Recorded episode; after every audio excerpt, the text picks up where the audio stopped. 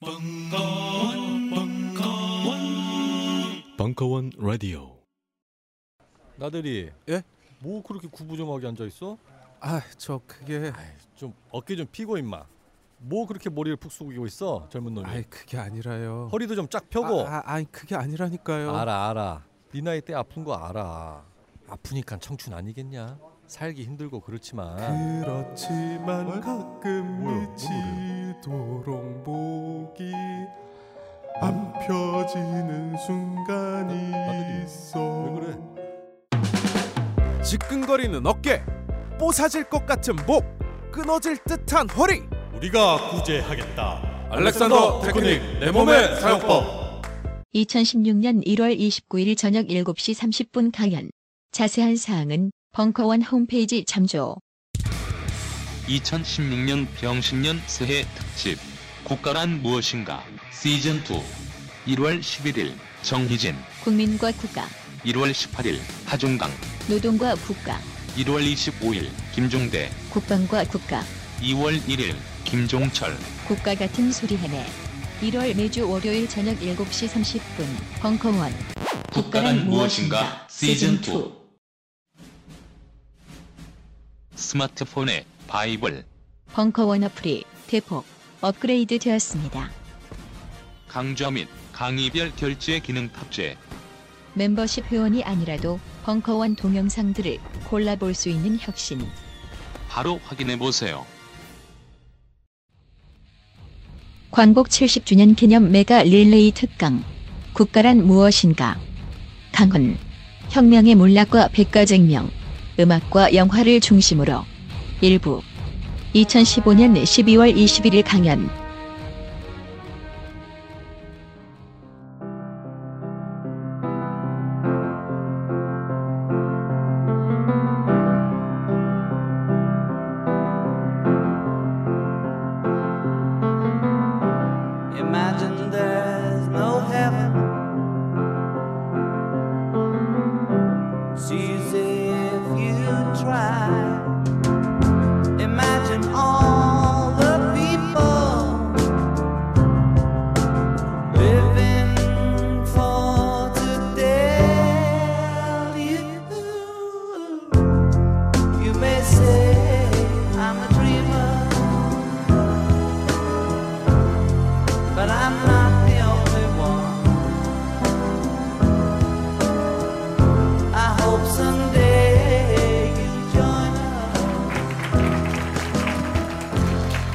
안녕하십니까.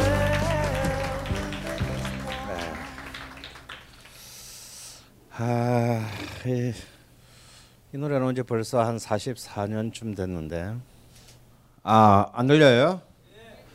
예, 제가 지금 태어난 지 5시간밖에 안 돼 가지고요. 이 노래가 나온 지 44년밖에 안 됐습니다. 아마 인류 역사상 가장 과격한 노래가 아닌가 싶어요. 아,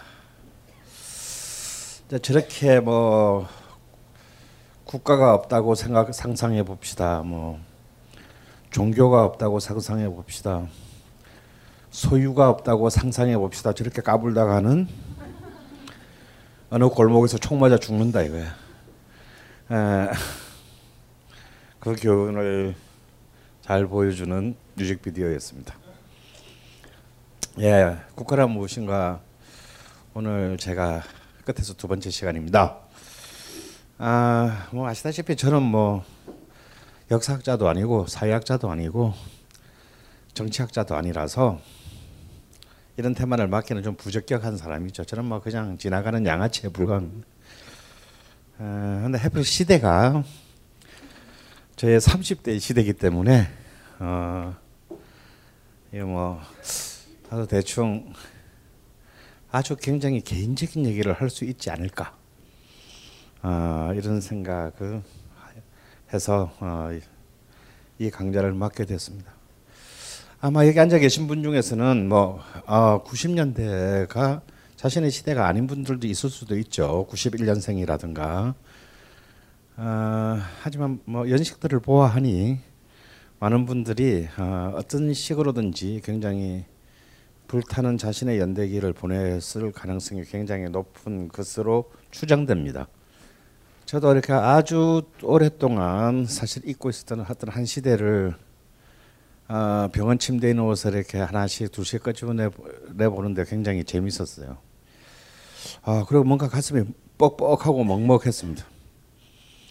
아 그것은 그냥 단지 지나가는 어떤 시대에 대한 회한이 아니고 다시 한번 우리에게 아, 국가란 무엇인가를 생각해 주는데 정말 이 90년대만큼이나 아, 많은 함정이 있는 시대가 없다라는 생각 때문이었어요.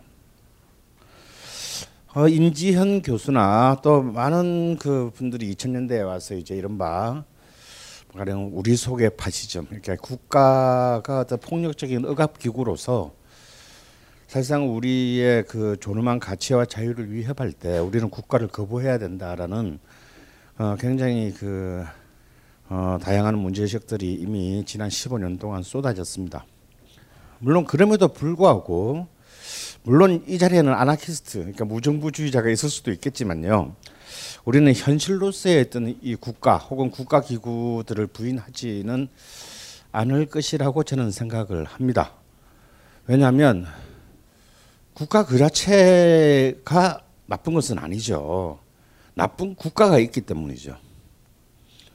어, 그러면 이제 문제는 굉장히 복잡해지게 될 것입니다. 어, 그러면 어, 어떤 국가가 좋은 국가이고 어떤 국가를 만들어야 하는가? 음, 지금은 그 백수건달이 된 유시민 어, 전 장관 및 의원은 선행 국가론 뭐 이런 그 책도 그런 내용을 담은 책도 썼더라고요. 아, 너무 착한 이야기인 것 같습니다. 어, 하지만 과연 그런 국가는 불가능한가라고 생각해 본다면 아, 생각해야 무슨 뭐 텍스가 붙질 않겠죠. 어, 한다면 우리는 얼마든지 많은 지금까지 우리가 실, 실, 실 천해온 실행해온 것보다 더 많은 상상력이 필요로 합니다. 왜냐고요? 여기 앉아 계신 분은 저나 우리는 우리의 국가를 가진 경험이 100년도 되지 않았기 때문입니다. 아니 인류의 역사를 다 통틀어서도 진정한 의미의 국가의 역사는 300년이 되지 않습니다. 저는 그렇게 생각해요. 왜냐면 그 전에 뭐 왕조 이런 것은 국가라고 보기 힘들죠. 저는 조선이 국가라고 생각하지 않습니다.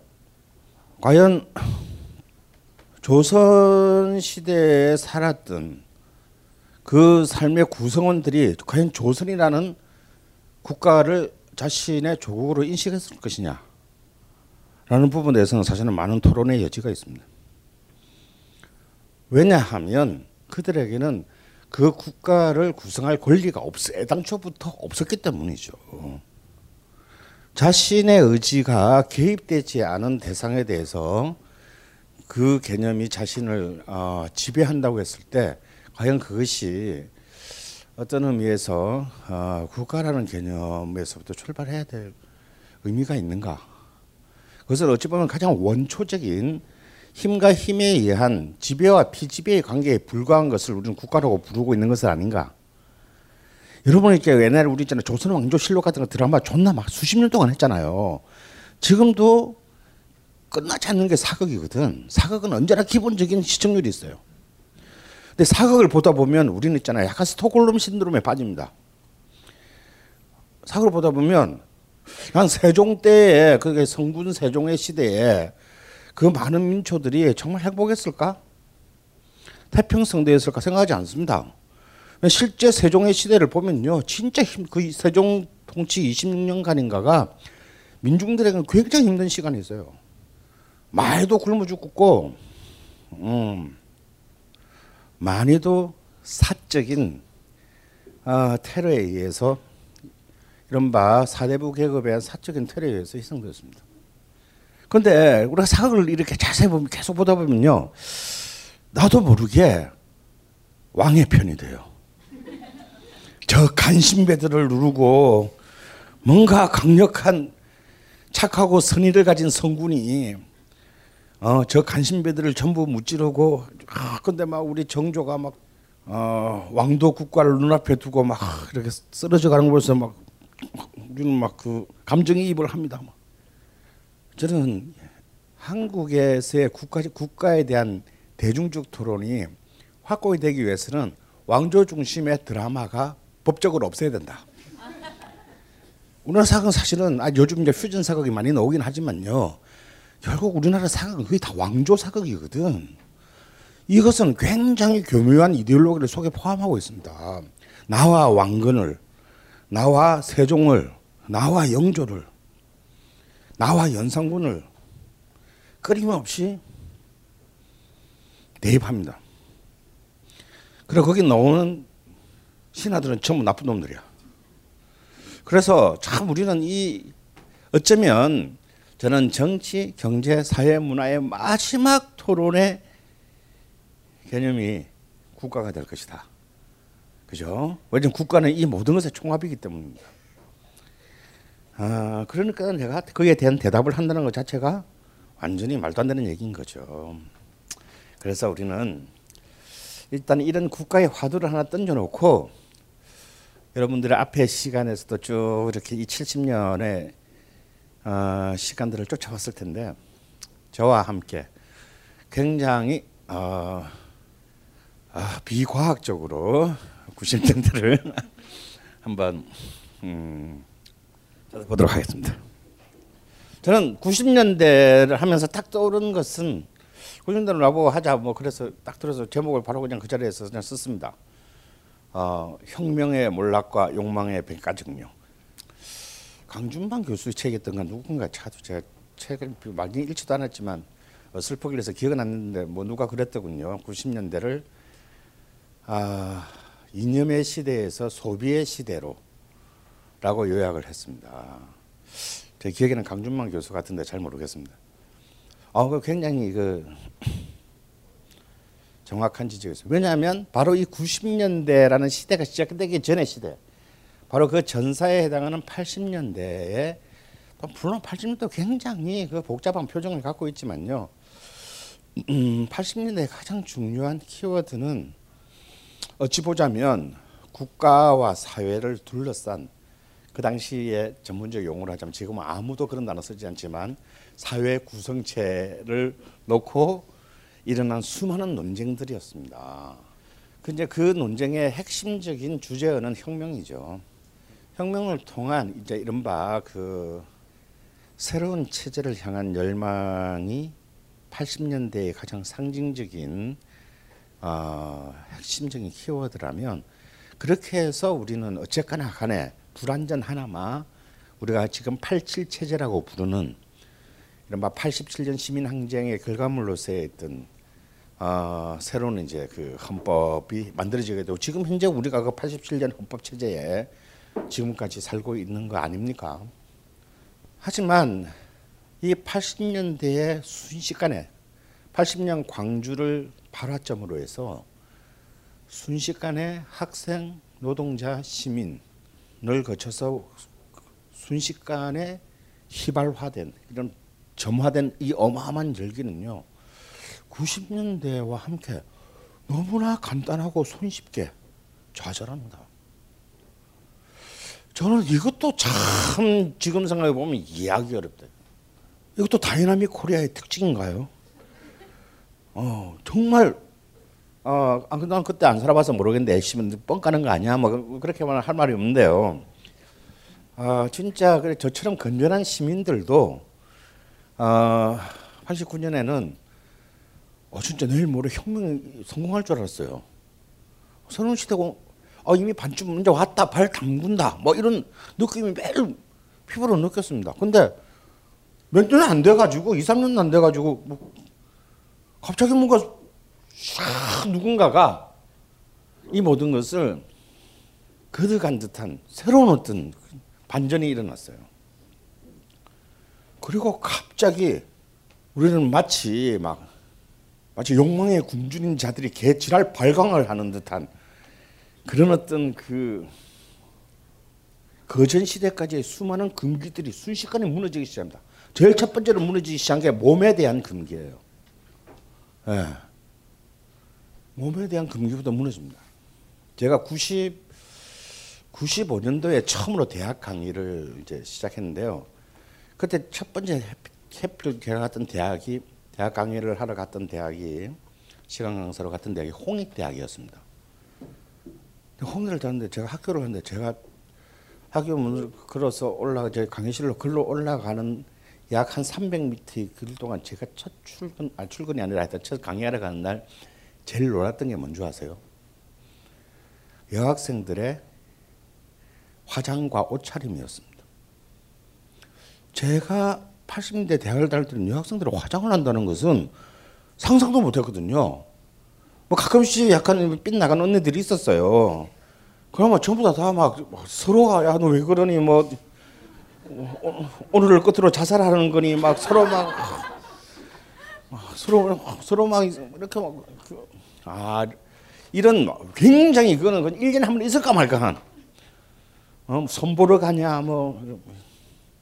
더 놀랐던 것은 아, 화장보다 더 놀랐던 것은 몸매에 딱 달라붙는 옷이었어요. 어, 처음에는 막 제가 시선을 어디다 둬야 될지는 모르겠 모를 정도로 아니 이거 지금 대학이야 뭐 지금 내가 지금 어디로 온 건가 싶을 정도의 굉장히 충격적이었습니다. 야 어떻게 10년 만에 캠퍼스의 풍경이 이렇게 달라지냐? 요즘은 이제 남학생들도 예쁘지기 시작했는데 그때는 이제 역시 이제 남자들이 이제는 좀 늦잖아요. 근데 90년대 남자들은 80년대랑 비슷했어. 어, 후줄 그래 했는데 여학생들은 이제 다 달라진 거예요. 여기서 이제 그 사실 많은 어, 문화적 금기들이 개념의 금기들이 깨어지기 시작합니다. 그러면서 마치 아까 소비의 시대라고 불렀던 것처럼 왜 이게 굉장히 중요한 얘기예요. 소비의 시대라는 말은. 왜냐하면 60년대부터 한국 경제개발 5개년 계획이 시작된 60년대 80년대까지 한국 사회 최고의 미덕은 뭐예요? 금금 전략이에요. 저축. 온 국민학교 반에서 올해 저축왕 반에서 1등 뽑고요. 야, 국민학교 뭔 저축을 해? 지금 뭔 돈을 번다고. 말이 됩니까, 이게? 그 어제는 잘 사는 집 아들이 언제나 저축하게 되는 거야. 왜 엄마 돈으로? 이런 그 말도 안 돈도 안 버는 것들이 무슨 저축왕 뽑고 뭐 이런 그런 말도 안 되는 이데올로기가 우리를 지배했거든요. 그래서 어떻게든 그러니까 그때 우리가 어릴 때부터 계속 반복적으로 60대, 70대, 80대, 30대 동안 주입됐던 논리는 뭡니까?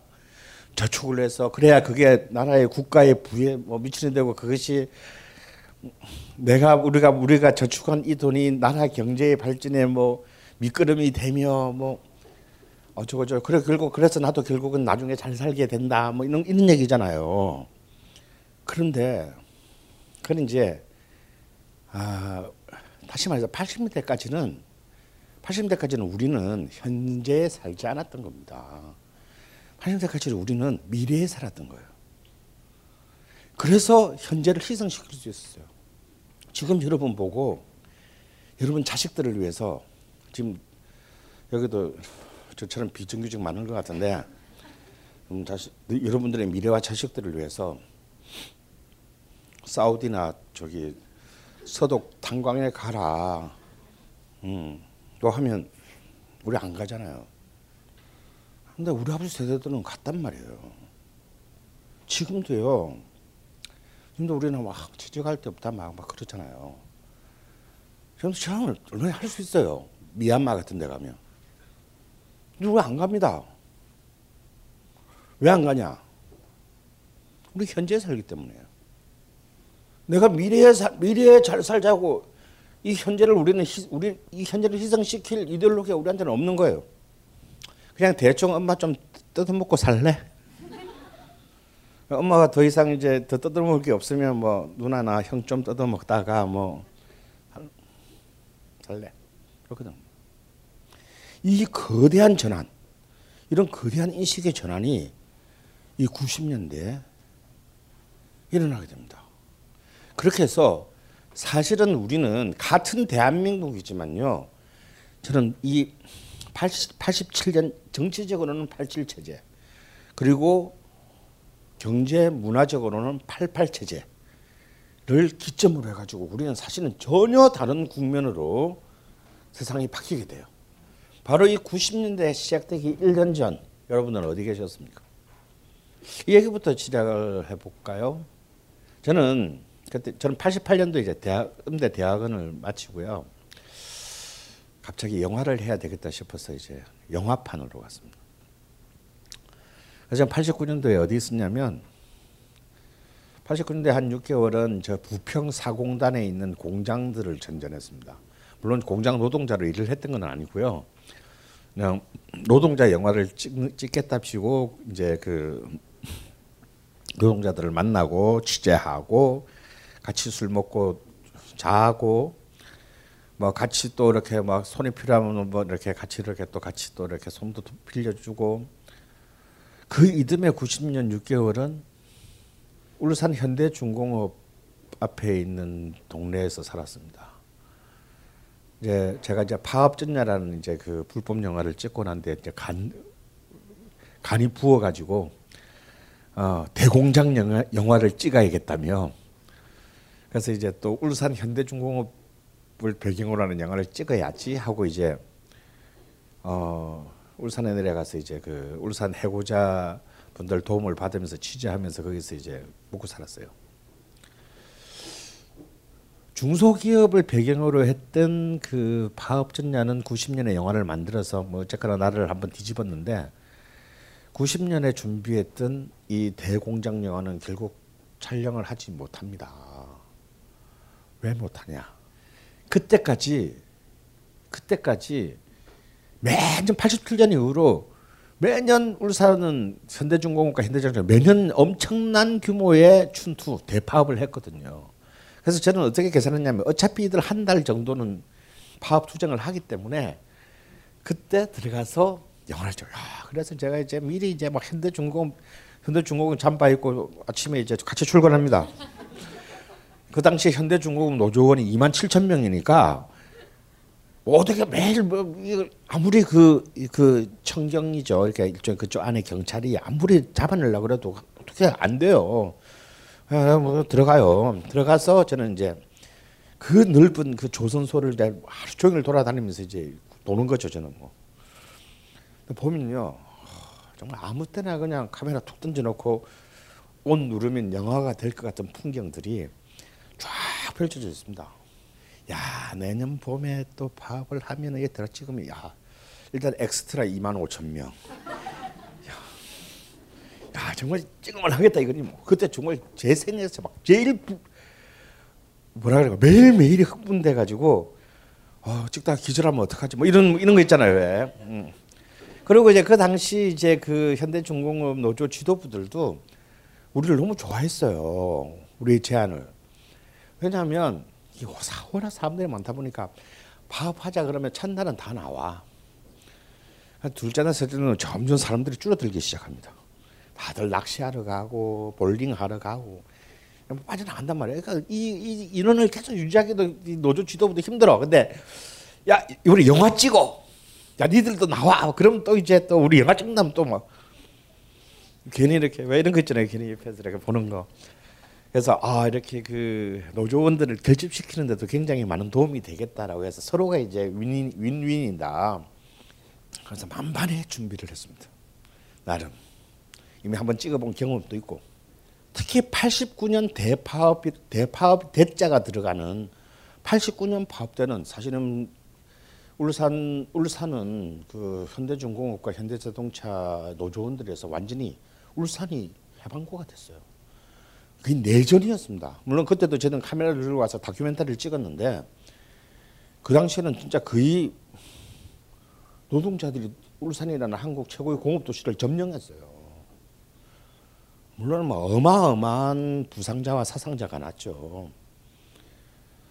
그리고 90년에는 이제 결국 이 90년이 마지막 파업입니다. 그리고 지금까지 파업이 한 번도 안 일어났어요. 무파업 25년째입니다.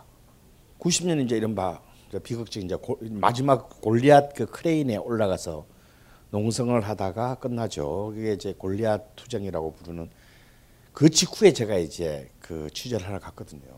그래서 당연히 계속 파업을 해왔으니까 91년 봄에 더 파업을 할 것이다. 그리고 우리는 만반을 준비하는데 파업을 안 하는 겁니다. 그렇다 우리가 영화 찍자고 파업 왜 안 해요? 라고 할 수는 없잖아요.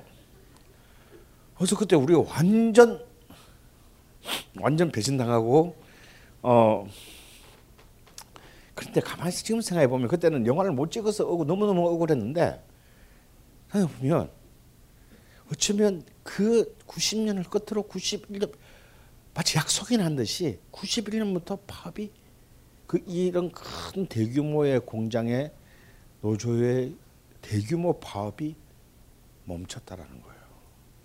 그리고 제가 한 3년쯤 뒤에 왜냐면 제가 6개월이나 거기서 저는 미리 내려가서 있었으니까 거기서 알게 된 분들이 있을 거 아니에요. 그 노동자들 제가 한 3년쯤 뒤에 다시 그 길을 한번 내려간 적이 있었어요. 그런데 그 울산 동구는 똑같은 울산 동구인데, 어, 내가 알던 울산 동구가 아니에요. 이제는 저는 더 이상 이제 그, 그 담벼 안으로 들어가 보지도 못하고 그 앞에 이제 그 앞에 그 울산 동구 시장 막 이런 이런 데서만 이제 사람들 만나고 돌아다니는데 이제 더 이상 그 3년 전에 현대중공업의 동네가 아니야. 이른바 그 저기 총각들 그러니까 이제 그 미혼 노동자들의 숙소들 이렇게 이제 그 기숙사를 왜냐 그게 이제 공짜 잠자기 제일 좋으니까 여전히 3년 전에 알던 그 당시 활동가 그 노조원들도 여전히 결혼을 못 하고 있더라고 역시. 어 근데 이제 그때 딱 갔는데요. 제가 깜짝 놀란 것이 뭐냐면 그 기숙사 앞 입구 마당에 즐비한 자가용들. 이 미혼 노동자들이 전부 다, 다 작자를 뽑는 거야. 그 나는 맨 처음에 야 여기 현대중공업 기숙사인데 왜 현재 자동차 제품들이 여기에 와 있냐? 그랬더니 지금 붐이래. 차 뽑는 게. 집은 없어도 차는 있어야 된다며. 그래야 여자를 꼬실 수 있다며. 단 3년 만에 세상이 바뀐 겁니다. 이념의 시대에서 소비의 시대로는 말, 말이 이렇게 무시무시하게 제 등, 등허리를 간통하는 순간은 없었습니다. 아 물론 제가 아, 노동자들은 자가용을, 자가용을 가져서는 안 된다라고 주장하는 것은 아니라는 정도의 지적 수준이 계신 분들이 여기 다 있으시라고 생각합니다. 그래, 그래요. 그 기숙사 건물은 3년 전 그대로고 그 노동자들도 그대로인데 세상이 바뀐 겁니다. 아 무엇이 바, 무엇이 이렇게 바뀌겠나. 그래서 저는 일단 너무 90년대는 뭐 어우 무슨 코끼리를 코끼리를 두고 이 장님이 이렇게 코끼리를 더듬으면서 이게 뭔가라고 서로 이렇게 하는 걸 갖다 군맹상평이라고 하죠. 아 그래서 그냥 제 식으로 오늘 얘기할 10개의 90년대 화두를 한번 뽑아봤습니다. 아무래도 제가 89년도 영화에 있었으니까 첫 번째 90년대 90년대를 상징하는 세 개의 영화가 90년대 초에 나옵니다. 하나는 당연히 파업전자고요. 또 하나는 92년에 결혼 이야기라는 어, 작품입니다. 최민수, 심혜진이 나와서 그의 흥행 1위를 한 것이 중요한 게 아니고 한국 영화의 컨셉이 바뀐 작품이에요. 이 영화는. 그리고 그 이듬해 민족적 걸작 서편제가 나왔습니다. 참고로 서편제는요. 그 당시에는 멀티플렉스가 없고 이제 단관 개봉이거든요. 그러니까 극장 하나에서 개봉하는 거야. 그래서 이제 이 단관 첫한 개의 관에서 개봉한 스코어가 그 영화의 스코어가 되던 시절이에요. 그때 단관 개봉 시절에 우리 한국 영화 사상 처음으로 한국 영화가 100만을 돌파한 최초의 영화. 그때 이제 그 지금 없어진 종로 3가의 단성사에서 개봉을 했는데 이 서편제가 사실 서편제는 저예산 영화고 예술 영화예요. 그리고 아무런 스타도 나오지 않은 영화였습니다. 이 영화가 한국 역사 한국 영화 사상 처음으로 단관 100만 기록을 돌파합니다. 자, 두 번째는 진보 정당의 문턱이라는 개념이 떠오르더라고요. 분명 우리는 8길 체제에서 진보 어 진보 그리고 전노협도 만들어졌고요. 어 진보 정당들이 출연했습니다. 그런데요.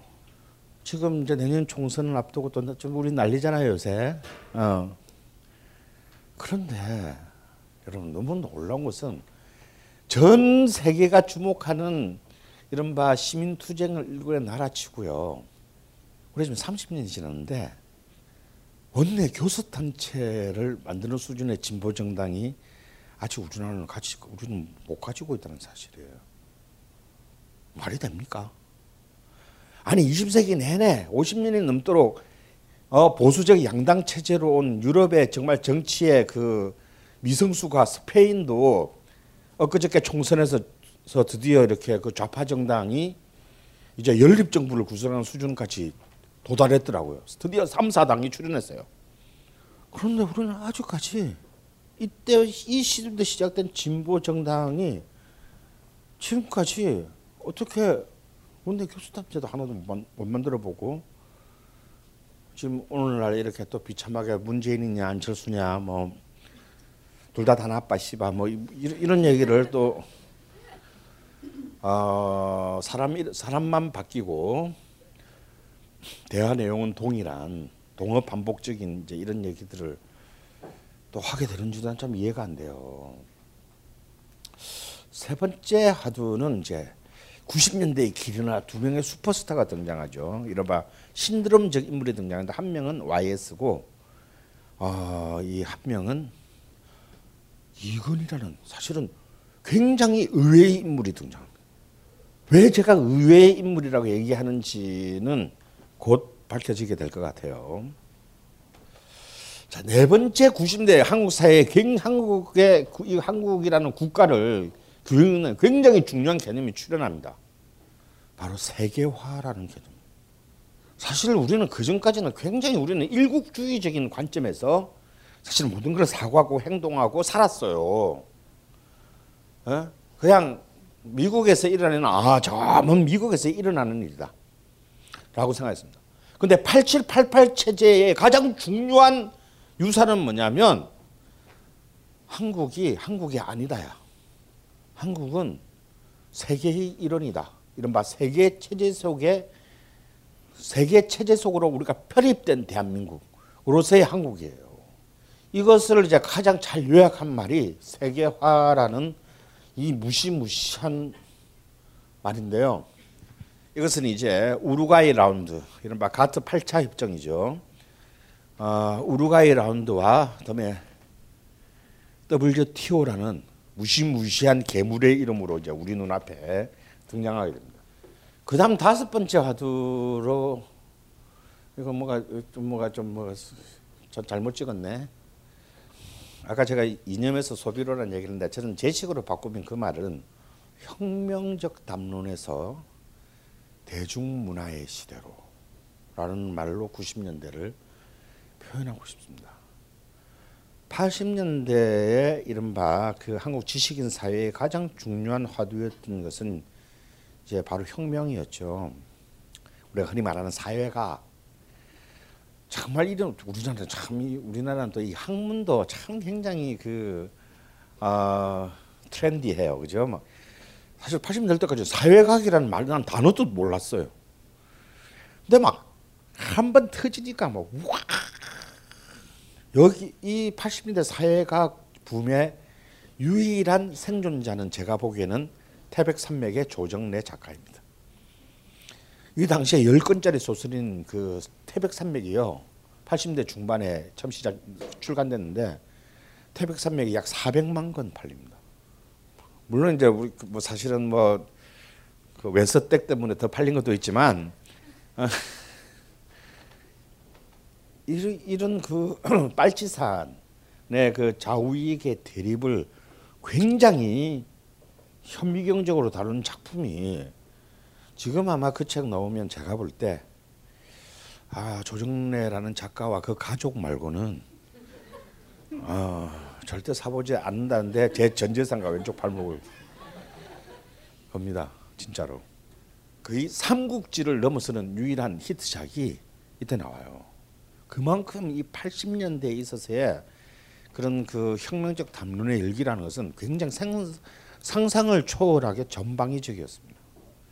근데 이것이 90년대가 딱 들어서는 순간 급격하게 다시 말해 동구 사회주의가 몰락하고 한국의 대중 운동권들이 무너지면서 급격하게 전부 이 담론의 지평이 대중문화로 넘어오게 돼요. 이건 굉장히 놀라운 일입니다. 왜 놀랍냐면요. 바로 이전까지 한국 사회가 대중문화를 바라본 관점이라는 것이 뭐였냐면 굉장히 천하게 천시의 시각으로 대중문화를 봤거든요. 거의 대중문화를 곱게 보지 않았습니다. 우리는 일반인들도 가령 예를 들어서 이제 어머니들, 응? 한 고등학교나 대학생도 어머니들의 관점으로 보면은 그래서 이렇게 저 낙원상가 나가 보면 알아요. 어, 종로삼가 나가 보면 이제 대낮부터 머리 긴 청년이 기타 메고 이렇게 그 종로 위가 그늘목에 서 있잖아요. 그러면 어머니들은 옆에서 보다 진짜 그랬어요. 아이고 누군지 몰라도 그저 집 부모들은 속이 썩겠네 썩겠어. 그러니까 뭔가 대중 뭐 영화를 한다, 음악을 한다는 말은 곧 마약을 하고 떼씹을 한다 이런 것과의 동의어였습니다. 예. 그러니까 정말 다리 몽댕이를 부러뜨렸으라도 못 가게 해야 되는 거지. 그래서 80년대까지 한국의 대중문화라는 것은 국가의 관점에서 보면 이것은 감시와 처벌의 대상이었어요. 그래서 꼭 무슨 사건 터지면 연예인들 꼭 끼워넣어. 이 전통이 아직까지 남아있어요. 왜? 저런 놈들은, 저, 저놈들은 패도 되는 놈들이야. 그런데 이게 90년대에 와서 역전, 순식간에 YS 정부 시대에 역전됩니다. 갑자기 문화, 갑자기 엊그제까지 감시와 처벌의 대상이었던 놈들이 하루아침에 문화산업의 전사로 탈바꿈해요.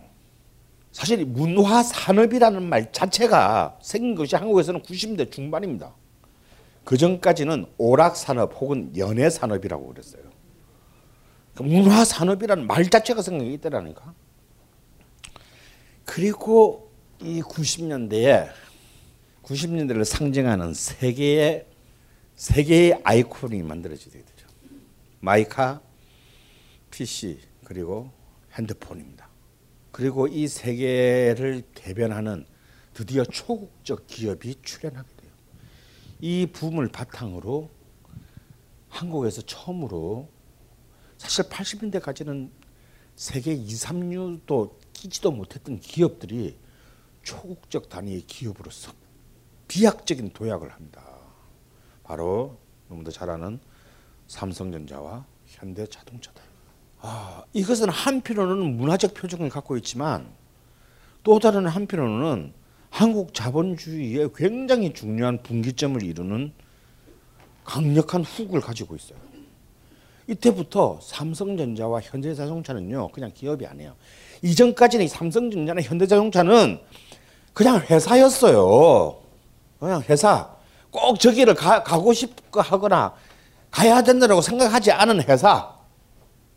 솔직히 말해서 80년대 우리 제, 제 또래 때만 하더라도 삼성전자 가면 바보 아니냐 그랬어요. 아야가 대학 때 공부를 좀 못했구나. 학업에 좀 뜻이 없었구나. 머리가 모질하구나. 뭐로 저런 데, 저런 저런 회사를 가지? 그렇게 생각했습니다. 그런 그런 회사였어요. 그런데 이때부터 삼성전자와 삼성 삼성전자도 아니야. 삼성과 훈다이. 한국의 삼성전자와 현대자동차는 삼성과 훈다이가 됩니다. 이 이 두 개는 한국 기업의 글로벌 스탠드들을 진입할, 진입을 하게 돼요. 그리고 더 나아가서 우리는 생각했습니다. 실외는 가까운 곳에 있다고. 우리가 파는 것은 음료 몇 잔일지 모르지만 거기에 담겨 있는 것이 정직함이라면 세상은 보다 건강해질 것입니다. 그래서 아낌없이 담았습니다. 평산네이처, 아로니아 친친친 지금 딴지마켓에서 구입하십시오. 자유를 외친 시인 김수영, 위대한 화가 이중섭, 전설이 된 반고흐. 그런 그들의 진짜 모습은 찌질했다. 철없는 가난뱅이, 애정결핍 환자, 우리가 사랑한 위인들의 민낯. 위인전에 속은 어른들을 위한 경쾌한 반전이 시작된다. 딴지일보 인기 연재를 책으로 엮은 찌질한 위인전. 완벽하지 않아서 눈물나게 아름답고 찌질했기에 더욱 위대한 그들의 삶이 전하는 위안과 감동. 딴지일보 홀짝 기자의 찌질한 위인전. 전국 서점과 온라인 서점 딴지마켓에 있습니다. 위즈덤 하우스. 이 일개 사적인 상법의 저촉을 받는 일개 일개 법인이 국가로서 국가 한국 대한민국이라는 국가의 대표성을 다시 말해서 대한 국가의 브랜드를 대표하는 지위를 가지게 돼요. 우리는 지금도 우리가 진짜 잊을 수 없는 뼈아픈 추억이 있습니다. 2003년인가 4년인가 노무현이 이건희에 항복하는 날. 그, 그 무슨 뭐 저기 뭐 뭐 있잖아 그 저기 그, 그 유산 상속 문제 때문에 예 법적으로 이렇게 그, 그 뭐지 그게 저 용 에버랜드 그 주식 그 사건 때문에 그때 막막 참여인데 들고 일어나고 막 이래가지고 어떻게 할 때 이거는 외국으로 피신했잖아요. 안 들어오잖아. 그 북경에서 한마디 쫙 뻐꾸기를 알립니다. 삼성전자 수원공장 중국 이전 검토. 그거 날리는 순간에 노무현 정부는 항복합니다. 그리고 며칠 뒤 우아하게 인천공항에 내는 이건희는 바로 청와대 영빈관에 가서 노무현과 점심을 먹고 영빈관 앞에서 사진 같이 찍고 아 3조 삼성전자의 국내 기업의 3조 투자를 그 이렇게 했는지 모르겠어 말만 그냥 하여튼 립스비스 한번 하고 웃으면서 악수하고 헤어졌어요. 그때 이제 그 노무현의 유명 그, 그 직후에 노무현의 유명한 발언이 나오죠. 시장 권력이 시장으로 넘어갔다. 라는 정말 유명하다라고 말하기에는 너무나 비참한 발언이 나옵니다. 드디어 기업이 국가의 우위가 되는 것을 보여주는 상징적인 사건이었어요. 아직까지 90년 그까지는 가지는 못했지만 거의 이제 그러한 지위를 갖게 되는 그 교두보를 형성하는 것이 바로 이제 90년. 그리고 뭐 쓸데없는 90년대의 중요한 정치적 사건이 뭐 수평적 뭐 정권 교체되나? 지금 생각하면 씨발 그 저도 아무것도 아니야. 근데 그때는 막 와, 진짜 우리가 뭐 마치 뭐 어마어마한 것을 해냈거 기적을 우리가 만들어 세계 민주주의의 기적을 만들어냈다 우리 막 서로 막 서로 뻥 까고 막 서로 서로 막 울고 막 그랬어요. 와, 지금 생각하면 진짜, 진짜 바보야 우리는. 뭐 그런 걸 했대요. 수평적 정권 교체라는 걸. 그리고 그냥 그만큼 중 근데 근데 그래도 우리가 웃기게 넘어갈 수 없는 사건이 있죠. 바로 이제 이른바 뭐 지금은 이제 완전히 뭐 종이 쪼가리가 됐지만 남북 정상회담을 하고 누군가가 상 받은 거예요.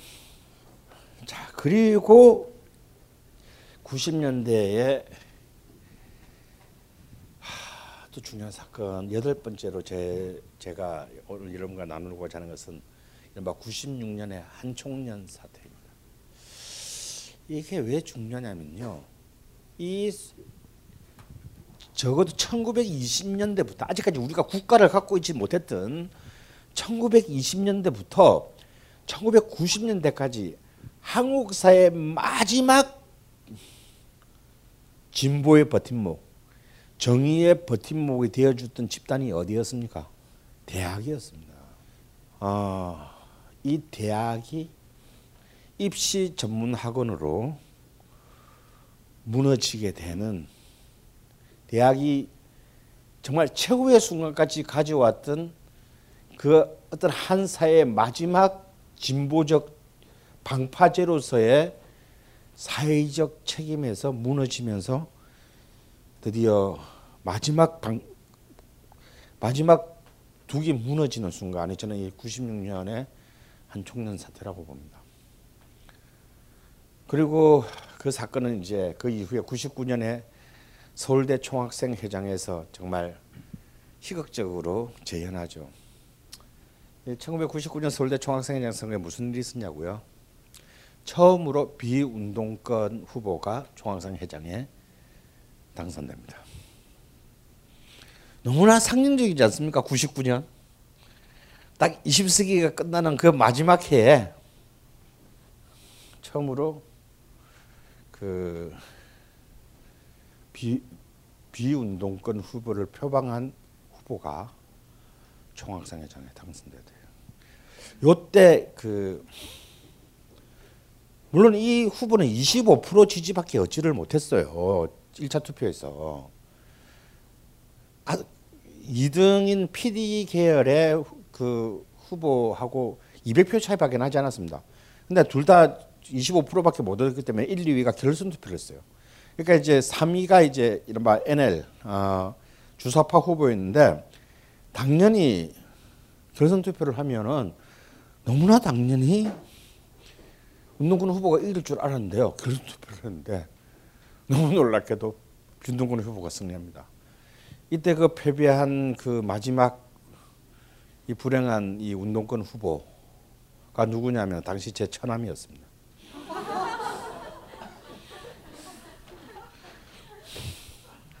그래서 나, 나가 죽어라 이 새끼야. 어쪽 팔려 씨. 그리고 마지막 아홉 번째 사건. 이건 뭐 이건 제 개인하고도 관련 있지만요. 90년대 문화에서 가장 중요한 사건을 뽑으라 한다면 저는 사전 심의 제도의 철폐입니다. 이 얘기는 굉장히 중요한 얘기예요. 왜냐하면 그건 단순히 헌법에서 보장한 뭐 표현의 자유 있다 있다 소리가 아니고요. 검열의 주체가 국가에서 자본으로 넘어가는 굉장히 중요한 전환점이기 때문입니다. 이제는 국가가 억압적인 기구로서 이제 한 명의 예술가들의 머릿속까지를 지배하는 시대는 그들 스스로가 폐기합니다. 마음대로 해보세요. 음. 해보시라니까. 그리하여 20년도 흐르지 않은 지금 오늘날 우리는 어떻게 됐습니까? 자, 이 얘기는 굉장히 오늘의 중요한 화두가 될 것 같습니다. 그런데 이 사전 심의 제도가 철폐된 것이 96년이거든요. 96년인데 바로 그 이듬해 말에 쉬리라는 한국 영화 사상 상상을 초월하는 블록버스터 작품이 나오고 바로 멀티플렉스의 시대로 이행한다는 점이죠. 이 두 개의 이 두 개의 연이은 사건이 우연일까요? 저는 우연이라고 생각하지 않습니다. 조금 이따 한번 살펴봅시다.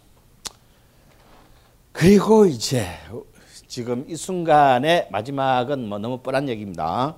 바로 지금 현재까지의 대한민국의 가장 낮은 시민적 삶의 질서를 규정하는 사건이 이 90대 마지막에 일어나요. 이른바 외환위기 파동. 사실 외환위기 그 차, IMF에 의한 그 외환위기 파동 그 자체는 지금 생각해 보면, 에? 내가 볼때 쇼야. 아니야. 아, 근데 뭐, 그때 막 금, 금반지 뭐, 그 금반지 다 어디 갔지? 어, 저는 그때 진짜 무서움을 느꼈어요. 이 금반지를 막 마구마구 내, 장롱에서 막 다 꺼내가지고 갖다 대는 우리 애국 시민들을 보면서 야 이런 사람들이 1933년도에 독일의 이런 애국적인 아줌마들이 히틀러를 불러왔겠구나라는 그런 생각을 했습니다. 아니 사고는 쟤들이 쳤는데 왜 우리 공무원지를 왜 갖다 내냐고. 난 여기서 아직까지 그 사건이 IMF의 그 사건에서 아직까지 아 자기 삶에 이성적 주체로서의 개인과 국가를 분리시키지 못하는 그러니까 국가가 곧 나고 내가 곧 국가라는 어떤 그 이 이 말도 안 되는 어떤 파시즘의 주입식 교육에서 우리가 전혀 벗어나지 한 발짝도 벗어나지 않은 굉장히 성숙한 시민 의식을 그때 봤습니다. 근데 그 결과 우리 우리가 마, 그러한데 그 결과를 우리가 맞이하게 되는 현실은 어떤 겁니까? 구조조정이라는 이름 하에 이름 하에 사실상 살인적인 약탈이 시작됐습니다. 이건 사실 약탈이죠. 우리 삶의 질서에 대한 전면적인 약탈이 시작됐습니다. 근데 우리는 그것을 구조조정이라고 불렀어. 마치 사실상 검열인데도 사전심이라고 불렀던 것처럼. 그리고 그 질서는 지금 오늘 이 순간이 될 때까지 해체되지 않았습니다. 굉장히 강고하게 한국 사회의 노동과 자본 간의 관계를 설정했습니다. 그저 우리들은 우리랑 전혀 상관없는 LA 다저스의 어, 마운드에서 양놈들을 상대로 삼진을 잡아내는 박찬호에 열광하면서 우리는 우리의 현실을 잠시 잊었습니다. 자, 이렇게 여기까지의 어떤 그냥 테마들을 제 마음대로 어, 뽑아봤습니다. 그러면 이제 우리 이제 하나씩 한번 조금 더 한 발자씩 다 들어가 볼까요? 아, 1947년에 해방 뉴스 당시 조선 영화 동맹에서 만든 최초의 다큐멘터리 작품인 해방 뉴스 이후로 어, 한국 땅에서 필름 극장에서 필름으로 반정부적인 내용의 반, 반정부 혹은 반체제적인 내용의 영화를 상영한다는 것은 불가능했습니다. 왜냐하면 이미 1933년 어, 식민지 시대 때 조선 총독부는 공연과 영화에 대한 흥행 취체령이라는 법률을 만들었어요.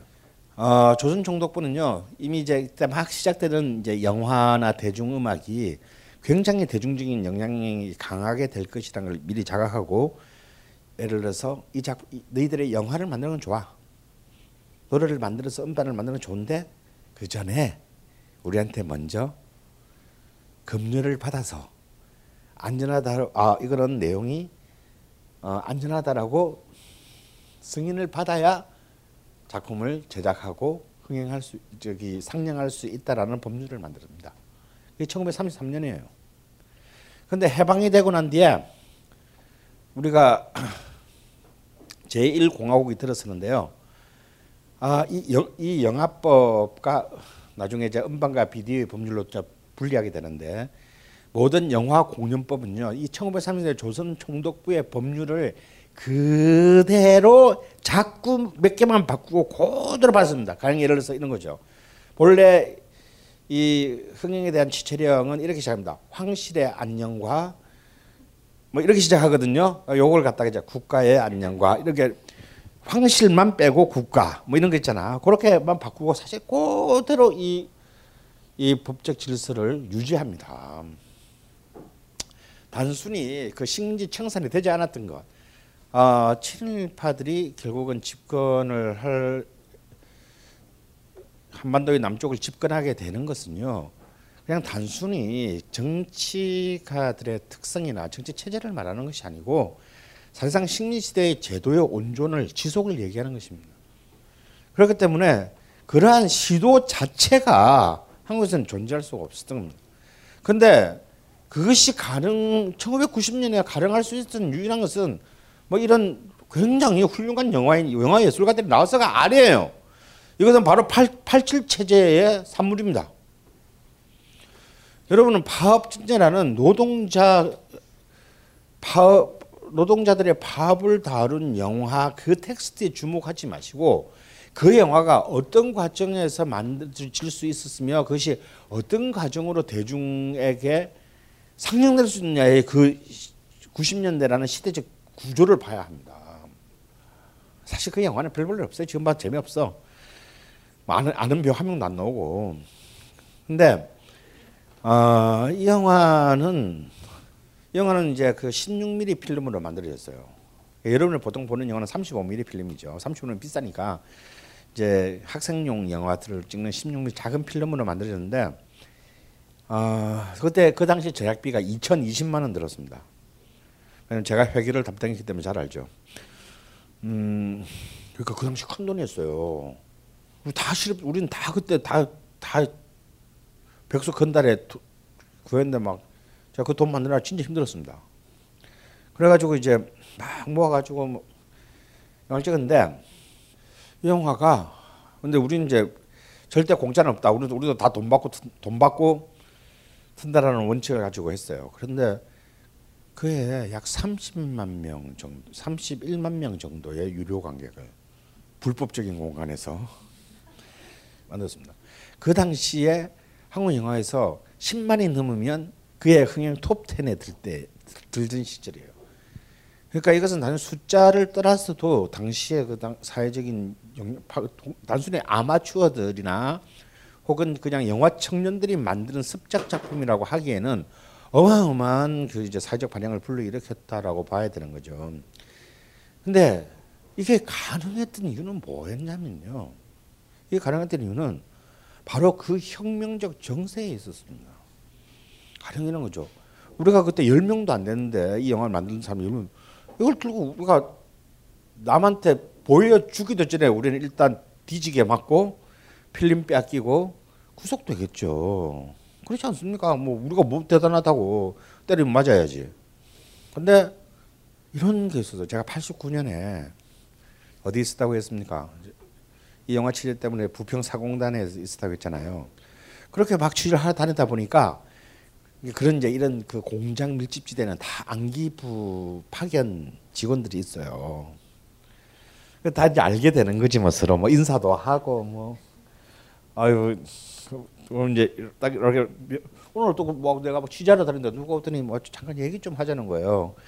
커피 마시면서 아 저는 이런 사람들 명함을 딱 주는데 말로만 듣던 그 명함 한자로 이름만 있고 아무 내용이 없어 명함에 이름만 있고 뒤에 딱 돌리면 전화번호 하나 딱 있어요. 그래서 아, 나는 말로는 들었거든 그게 안기부의 명함이라는 걸. 어, 그 처음 받아 보니까 그것도 이렇게 공장 동네에서 처음 받아 보니까 어씨 기분이 났습니다. 그래서 근데 이 사람이 너무 나이스하게 대주더니 어 저녁에 시간 있네요. 그래서 저 뭐 남는 게 시간 아니겠어요? 예. 이따 그랬더니 술 한잔 하자 그래서 소주를 소주를 이제 한 잔 제가 제가 안 기부한테 술을 얻어 먹은 사람입니다. 예, 술을 좀이 사람 나한테 왜 술자 왜 술을 사주는지 아직도 이해가 안 돼. 근데 제가 딱 기억나는 장면은 뭐냐면 이런 거예요. 술을 막 먹다가 이 사람 좀 취했어. 게다가 나는 아무래도 이제 날 포섭하려고 그러나 뭐 이런 이제 막 긴장하고 있는데 술이 안 취하잖아요. 쥐가 취해버린 거야. 근데 이 사람은 계속 여기서 이제 노동자들 동향들을 계속 파악해서 보고서를 올리고 수사하고 그럴 거 아니에요. 다음에 이제 이 공장에 침투한 이른바 어 그걸 뭐라 그러냐 그 위장 취업자들 그것도 그, 그런 거 이제 이것도 또 다 이렇게 또 쏟아내야 되고 진짜잖아요. 다니다 보면 웃지 못할 장면이 많이 나와요.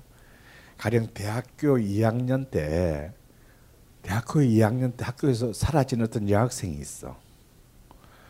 근데 막 공장 취재를 살아보면 어느 공장에서 여공 그 여공 그 유니폼을 입고 일하고 있는 거야.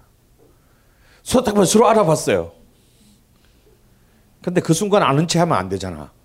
얘가 여기서 무슨 이름을 쓰고 있는지 우리가 알 도리가 없기 때문에 그냥 써 이렇게 서로 알아봤음에도 불구하고 이렇게 이렇게 그냥 접속도 아니고 이렇게 샤 이렇게 지나가는 장면이 저한테 한 번 있었어요. 아 그때 그 기분이 진짜 이상 지금 뭐 하고 있는지 모르겠네요. 그때 이 안기 부원의 얘기 중에 제가 굉장히 기억에 남는 말이 있는데 이거였어요.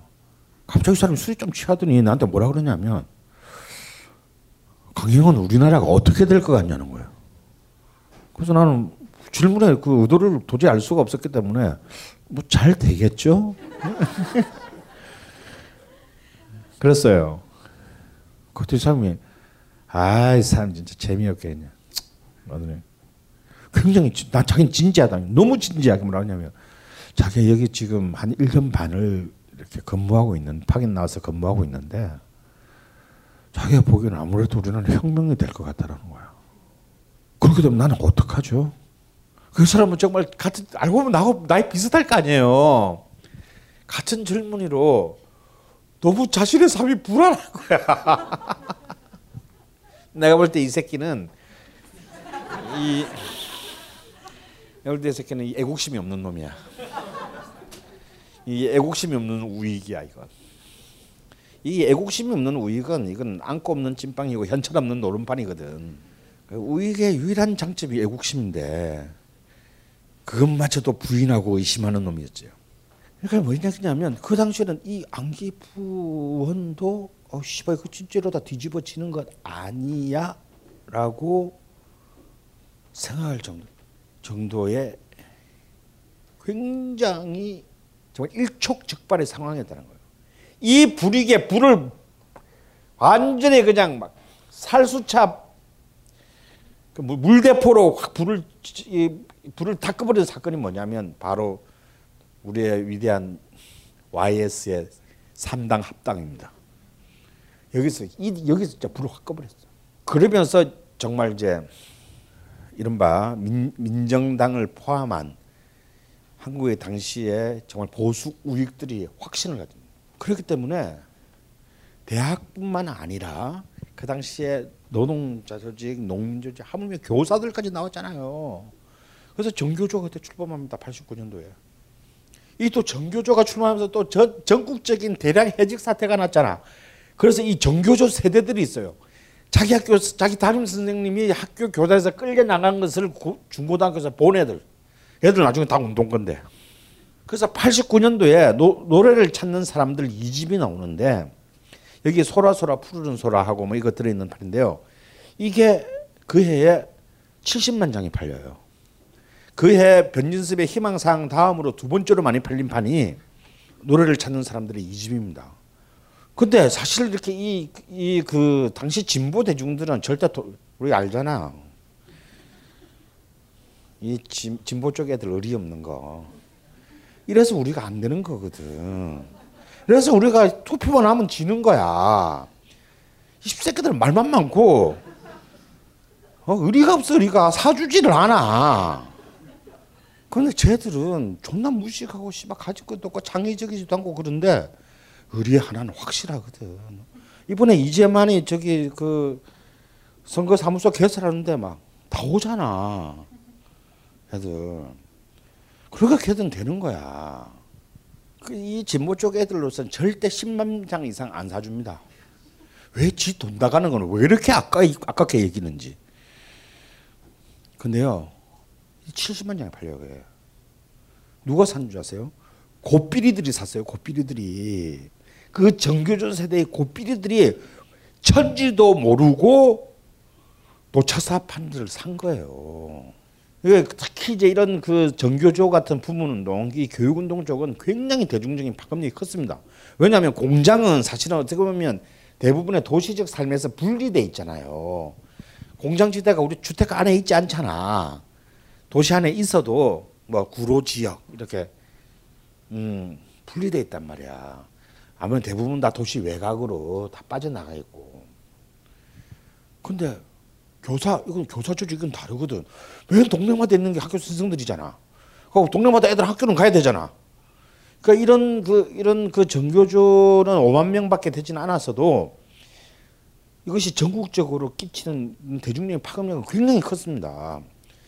그래서 사실 정교조 정교조가 어찌 보면은 이 87년의 어떤 운동의 어떤 대중화를 이렇게 전국적으로 확산하는데 굉장히 큰 영향을 본의 아니게 자기들이 그런 영향을 가지게 될 줄은 꿈에도 몰랐겠지만 가지게 돼요.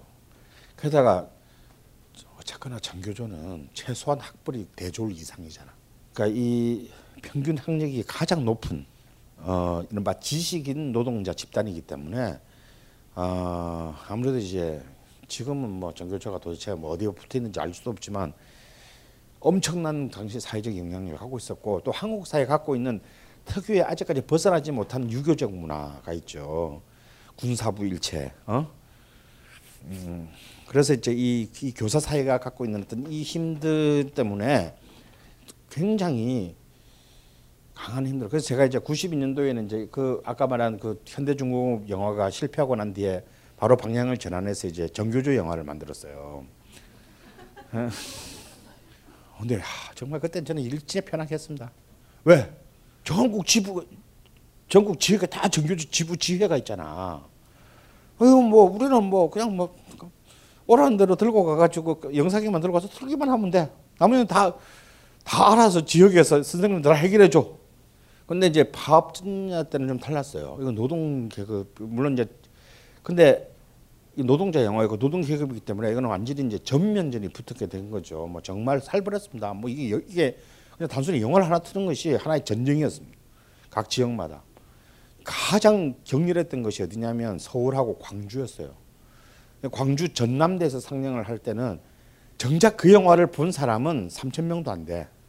그 영화를 본 사람은. 근데 이 영화 상영을 저지하기 위해서 전경 18개 중대가 그러니까 전 광주 전남 지역의 모든 전경이 전당대로 직결합니다. 그래서 완전히 그 시가전이었어요. 그래서 그때 광주 분 말로는 80년 이후로 이런 거는 처음 본다. 근데 뭐 근데 뭔 일이 일어난 거냐 도대체. 그런 말이 있으면 18개 중대면요. 학교가 전부 보면 이렇게 정경을밖에 안 보여. 그리고 막 헬기 뜨고 막 그래가지고 그 당시 이제 이른바 그, 그 당시에 불패 불패 시위 조직이 전남대에 있었거든. 전남대 5월대, 그 다음에 이제 조선대, 녹두대 이 얘, 얘들이 때면 백골단들로 긴장합니다.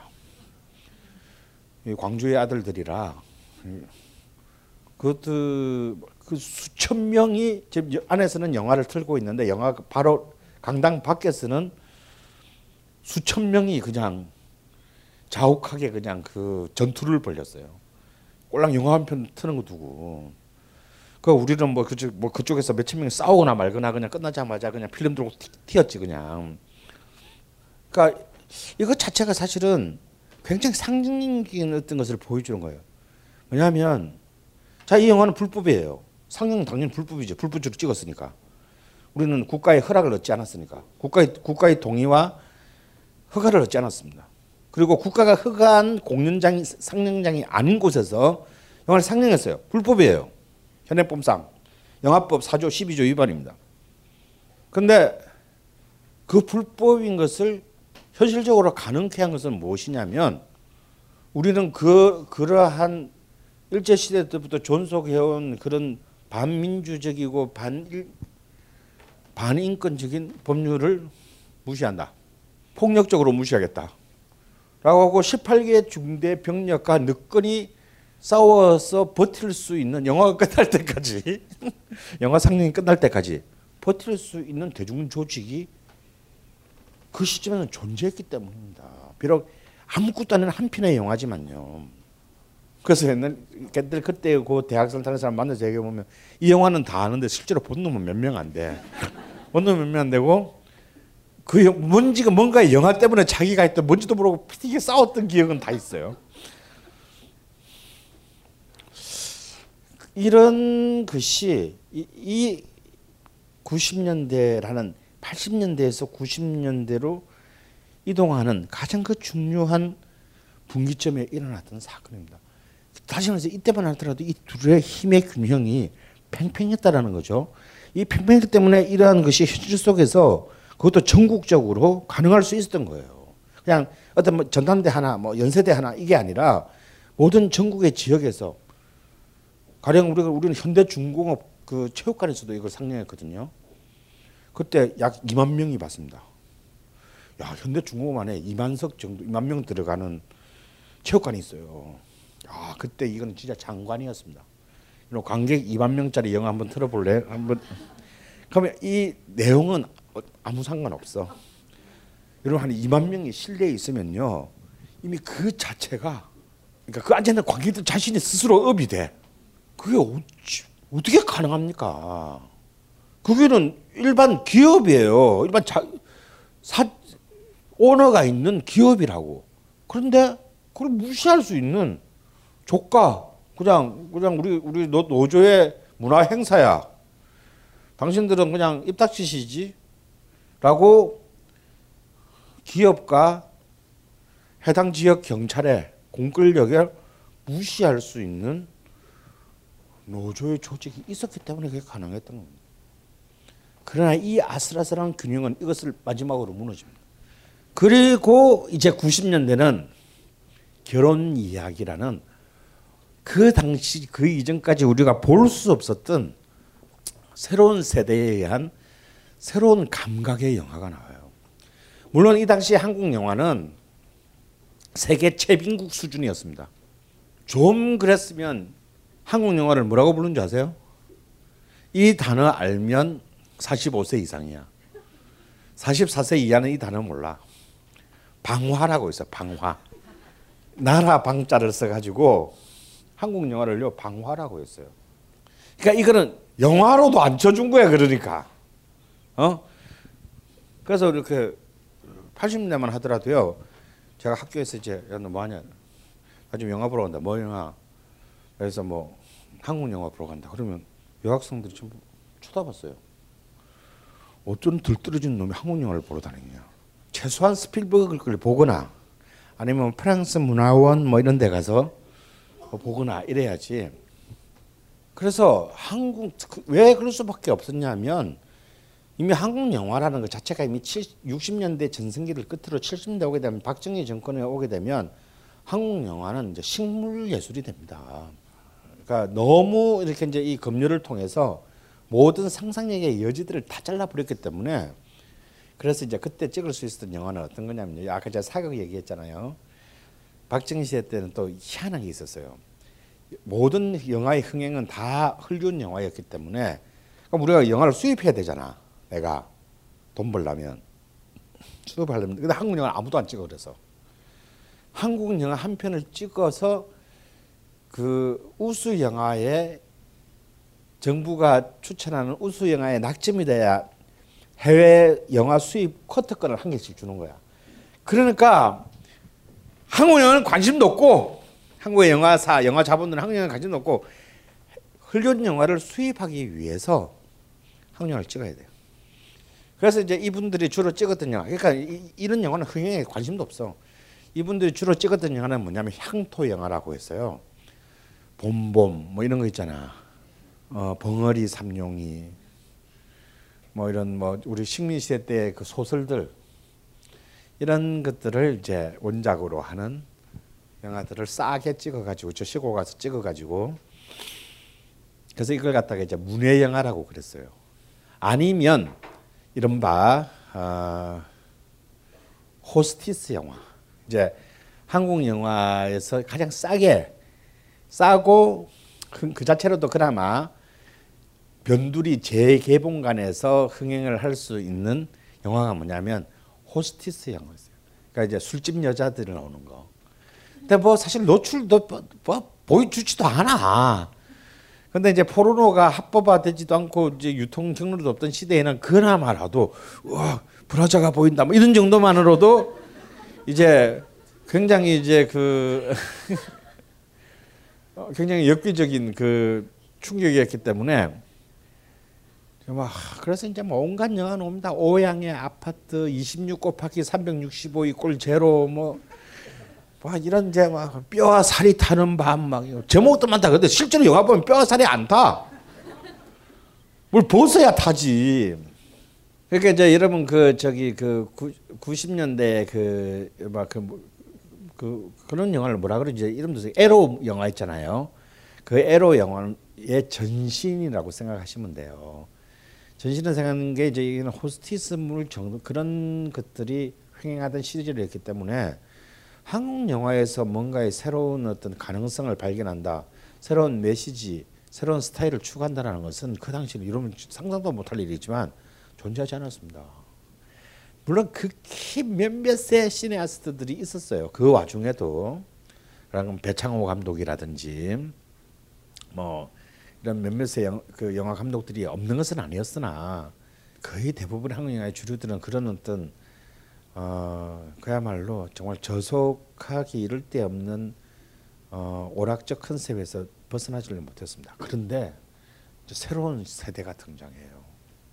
이른바 70년대 후반 학번 세대가 한국 영화계에 등장합니다.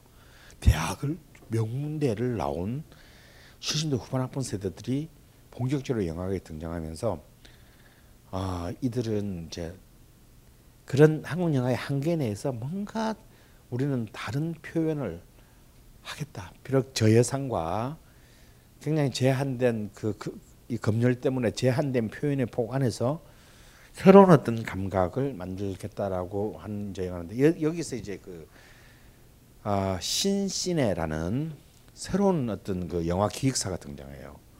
바로 이제 신철이라는 젊은 7, 7, 7 8학번의 영화 기획자가 등장하는데 드디어 한국에서 영화 기획 프로듀스의 시대가 본격적으로 감독이 아니라 프로듀스의 시대가 처음 열리게 되는 겁니다. 이 신철의 첫 번째 프로젝트는 88년에 행복은 성적순이 아니잖아요. 라는 영화였습니다만 그러나 그런 그걸 기획만 하고 제작을 끝을 못 보고 황기성 사단에서 해고됩니다. 그래서 이제 어, 굉장히 힘들게 살다가 어, 자신의 회사를 세워요. 신신을 세워서 그의 첫 번째 영화가 결혼 이야기라는 영화였는데요. 이 작품은 젊, 최민수와 심혜진이라는 젊은 어 그러니까 이제 좀 그래도 대학물 먹고 전문 직종의 젊은 부부가 나오는 거죠. 그래서 뭐 그들이 투닥거리고 뭐 연애하다가 결혼하다가 이혼할 뻔하다가 뭐 다시 재결합하는 뻔한 얘기인 것 같은데 뭐가 달랐냐면 이 결혼 이야기가 왜 엄청난 당시 젊은 대중들의 지지를 받게 되었냐면요.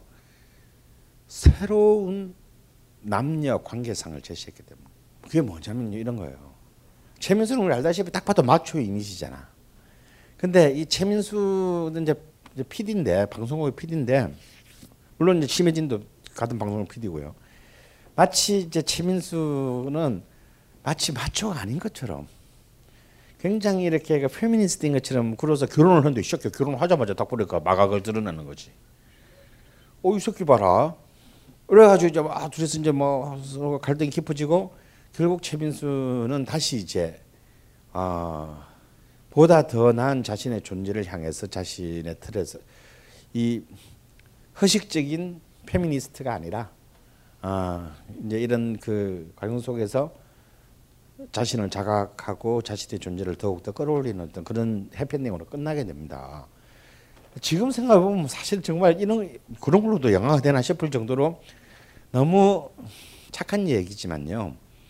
그 당시에서는 그 당시에 미만했던 한국 영화의 질, 주류 질서에서는 정말 찾아보기 힘든 굉장히 신선한 신선한 소재이자 주제였고 특히 영화관의 주력 관객들인 20대 젊은 여성들에게는 어, 오로지 그, 그 당시에 그냥 젊은 여자가 등장한다 해봐야 그냥 미워도 다시 한 번 아니겠어요.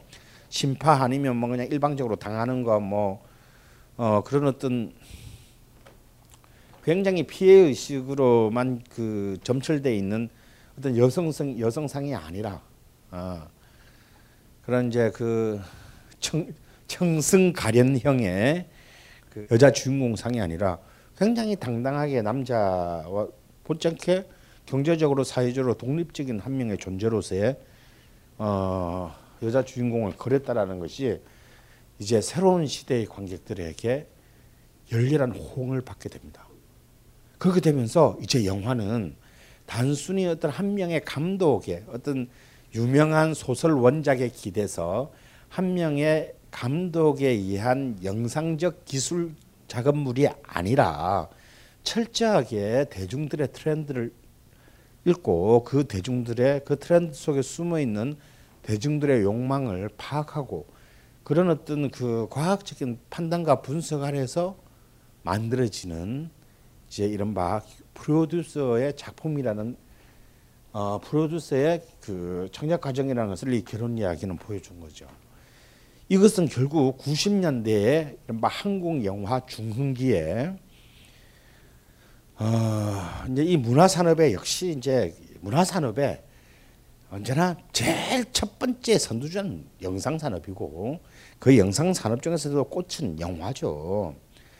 결국 한국의 문화 산업이 비약할 수 있었던 것은 물론 나중에 이제 케이 저기 뭐 한류나 이런 것은 결국 영화가 아니라 TV 드라마와 대중음악이지만 이 한국의 문화 산업의 전체적인 어떤 그 질적 상승을 불러오게 만든 것은 역시 영화였고 이 90년대에 드디어 이제 그 지난 7, 80년대 20년간의 방화의 오명에서 빠져 있었던 한국 영화를 이제 어 하나의 독자적인 당대의 문화 그런 어 컨템포 컨템포러리 그 문화 컨텐츠로서의 대표적인 지닌 문화 컨텐츠로 컨텐츠 자리 잡게 만들게 되는 첫 번째 시발점이었다라고 할 수가 있습니다.